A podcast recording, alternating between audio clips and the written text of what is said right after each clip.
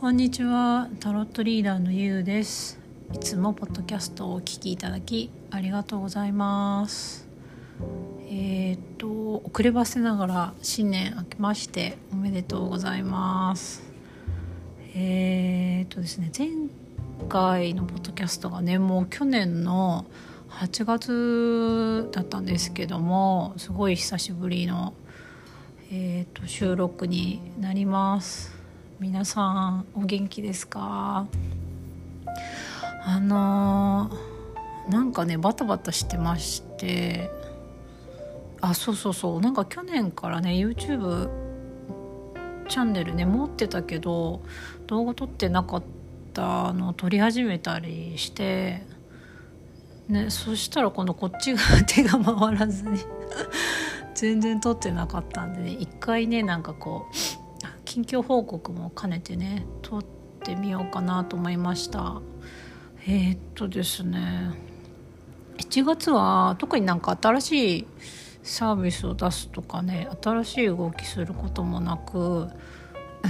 うん、なんか結構のんびりしてます。うん、でなんなんかねあんまりやる気も起きなくて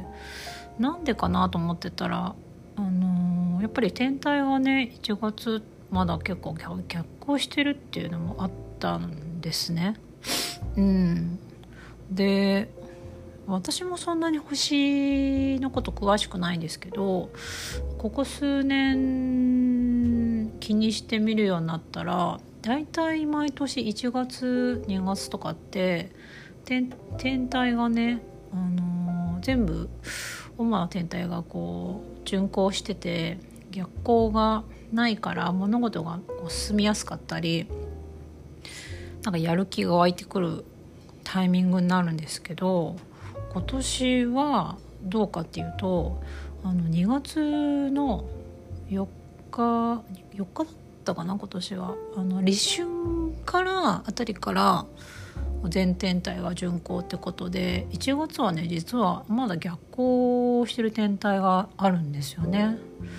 だから、まあ、体感としても皆さんも感じてるかもしれないんですけど1月は多分ねなんかスロースタートなんですよね。年が明けたんだけど。うん。だから私もそういう時は無理にねこう進めようとせずあのー、割とのんびりしながらやってます。うん。まあ、それもあって多分ね本当の意味での1年のスタートって立春だと思うので、あのー、去年末に販売してたそのその今年1年をね占う鑑定書なんですけどそれのねまた再度ねこう販売をねあのすることにしてまあ新しい年へのまだ準備期間ということでねこの1月もそれを販売することにしました。うん。だからまあその鑑定書書いてるぐらいで結構動画も撮ってないしのんびりしてますね。うん。皆さんはどうですか？まあコロナのね状況があるんでね動きづらいと思うんですよね。うん。でも多分それも2月に入ったらなんかこのね天体の感じだとなんかこう変わってくるんじゃないかなと思います。で先日の蟹座だったかな？蟹座の満月のねリーディングした時もそっから1ヶ月ぐらいはまだなんかね先行きがわからないっていうような感じだったので多分2月の中旬ぐらいまではちょっとこう進みづらいかもしれません。うん、まあでもそれを過ぎてきたら多分やっと先を見てなんか動けるようになると思うんですね。でまあそれを考えると逆に今割り切ってこうなんかいろいろ見直しをしたりこう計画を立てたりこの先の。うん。なんかいろいろどっちかというと外に向かうより内側に自分の内側に向かって。うん。なんかいろいろ見直していく時期なんだろうなと思ってます。はい。どうしようかな。今日ねあんまり話すこと考えてないんですけど。うん。まあ私はそんな感じでのんびりしてて。でやっぱそれもあってね1月中結構自分のことをいろいろタロット使って改めて占ってみてすごくね気づきもあったんですよね。改めて自分のことすごいよく分かった。うん。自分の過去のこととかあの自分の性格とか振り返ってみてなんかあなるほどこれこういう風になってるのはそういう風に過去選択したり自分がこういうことし得意だったりできなかったりとかするのはなんかちゃんと理由があるんだなって分かったりしてでそれでもうなんか逆にできないこと苦手なことは無理にせず改めて自分の才能というかできちゃうこと得意なことをもっと使っていこうっていうふうに思いました。うん。それまあそういうのがね占える、まあ、スプレッドとか、まあ、ブログで、まあ、また紹介したいしあとねうん結構四柱推命もそれで結構ねそのヒントがあったんですよね。それはね私じゃなくてパートさんパートナーさんの方がね詳しくていろいろ教えてくれたんですけど、うん、私はとにかくなんか人脈の星みたいのが多くて、まあ、それってなんかこう人とのつながりでこう豊かさをねいろいろ入ってくるから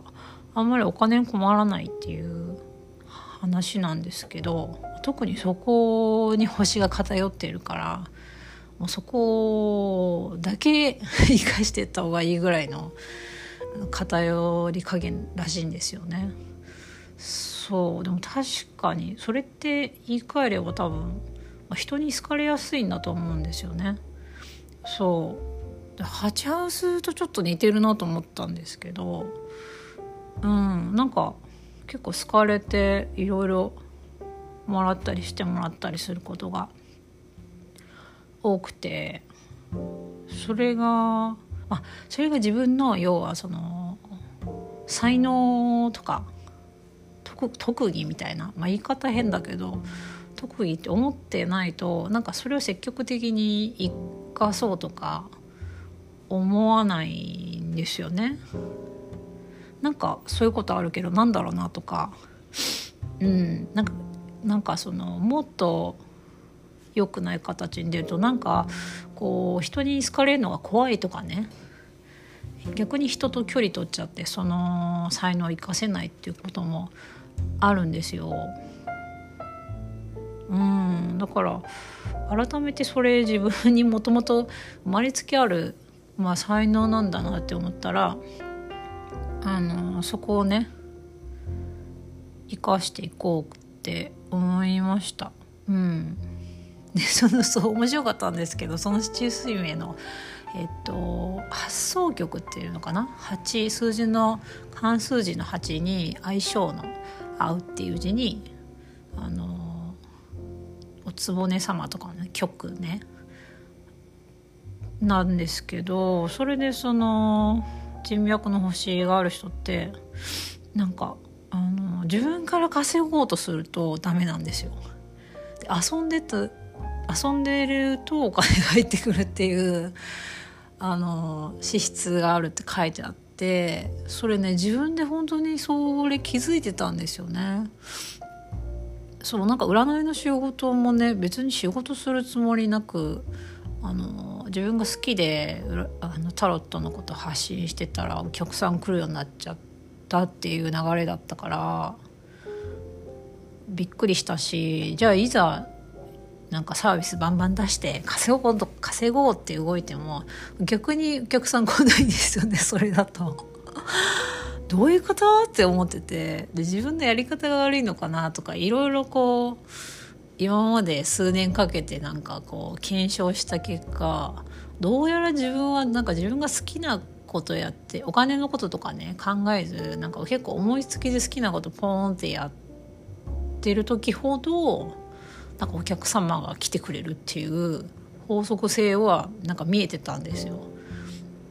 であんまり好きじゃないことをなんか例えば稼げるからって無理してやっても本当うまくいかなくて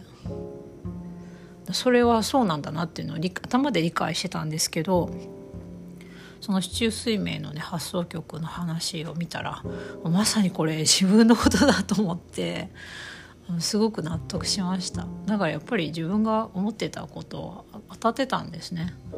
うん。だからやっぱりそのお金はなんか後からついてくるっていうノリであの楽しくやってた方がいいみたいです。うん。まあただねこれは本当に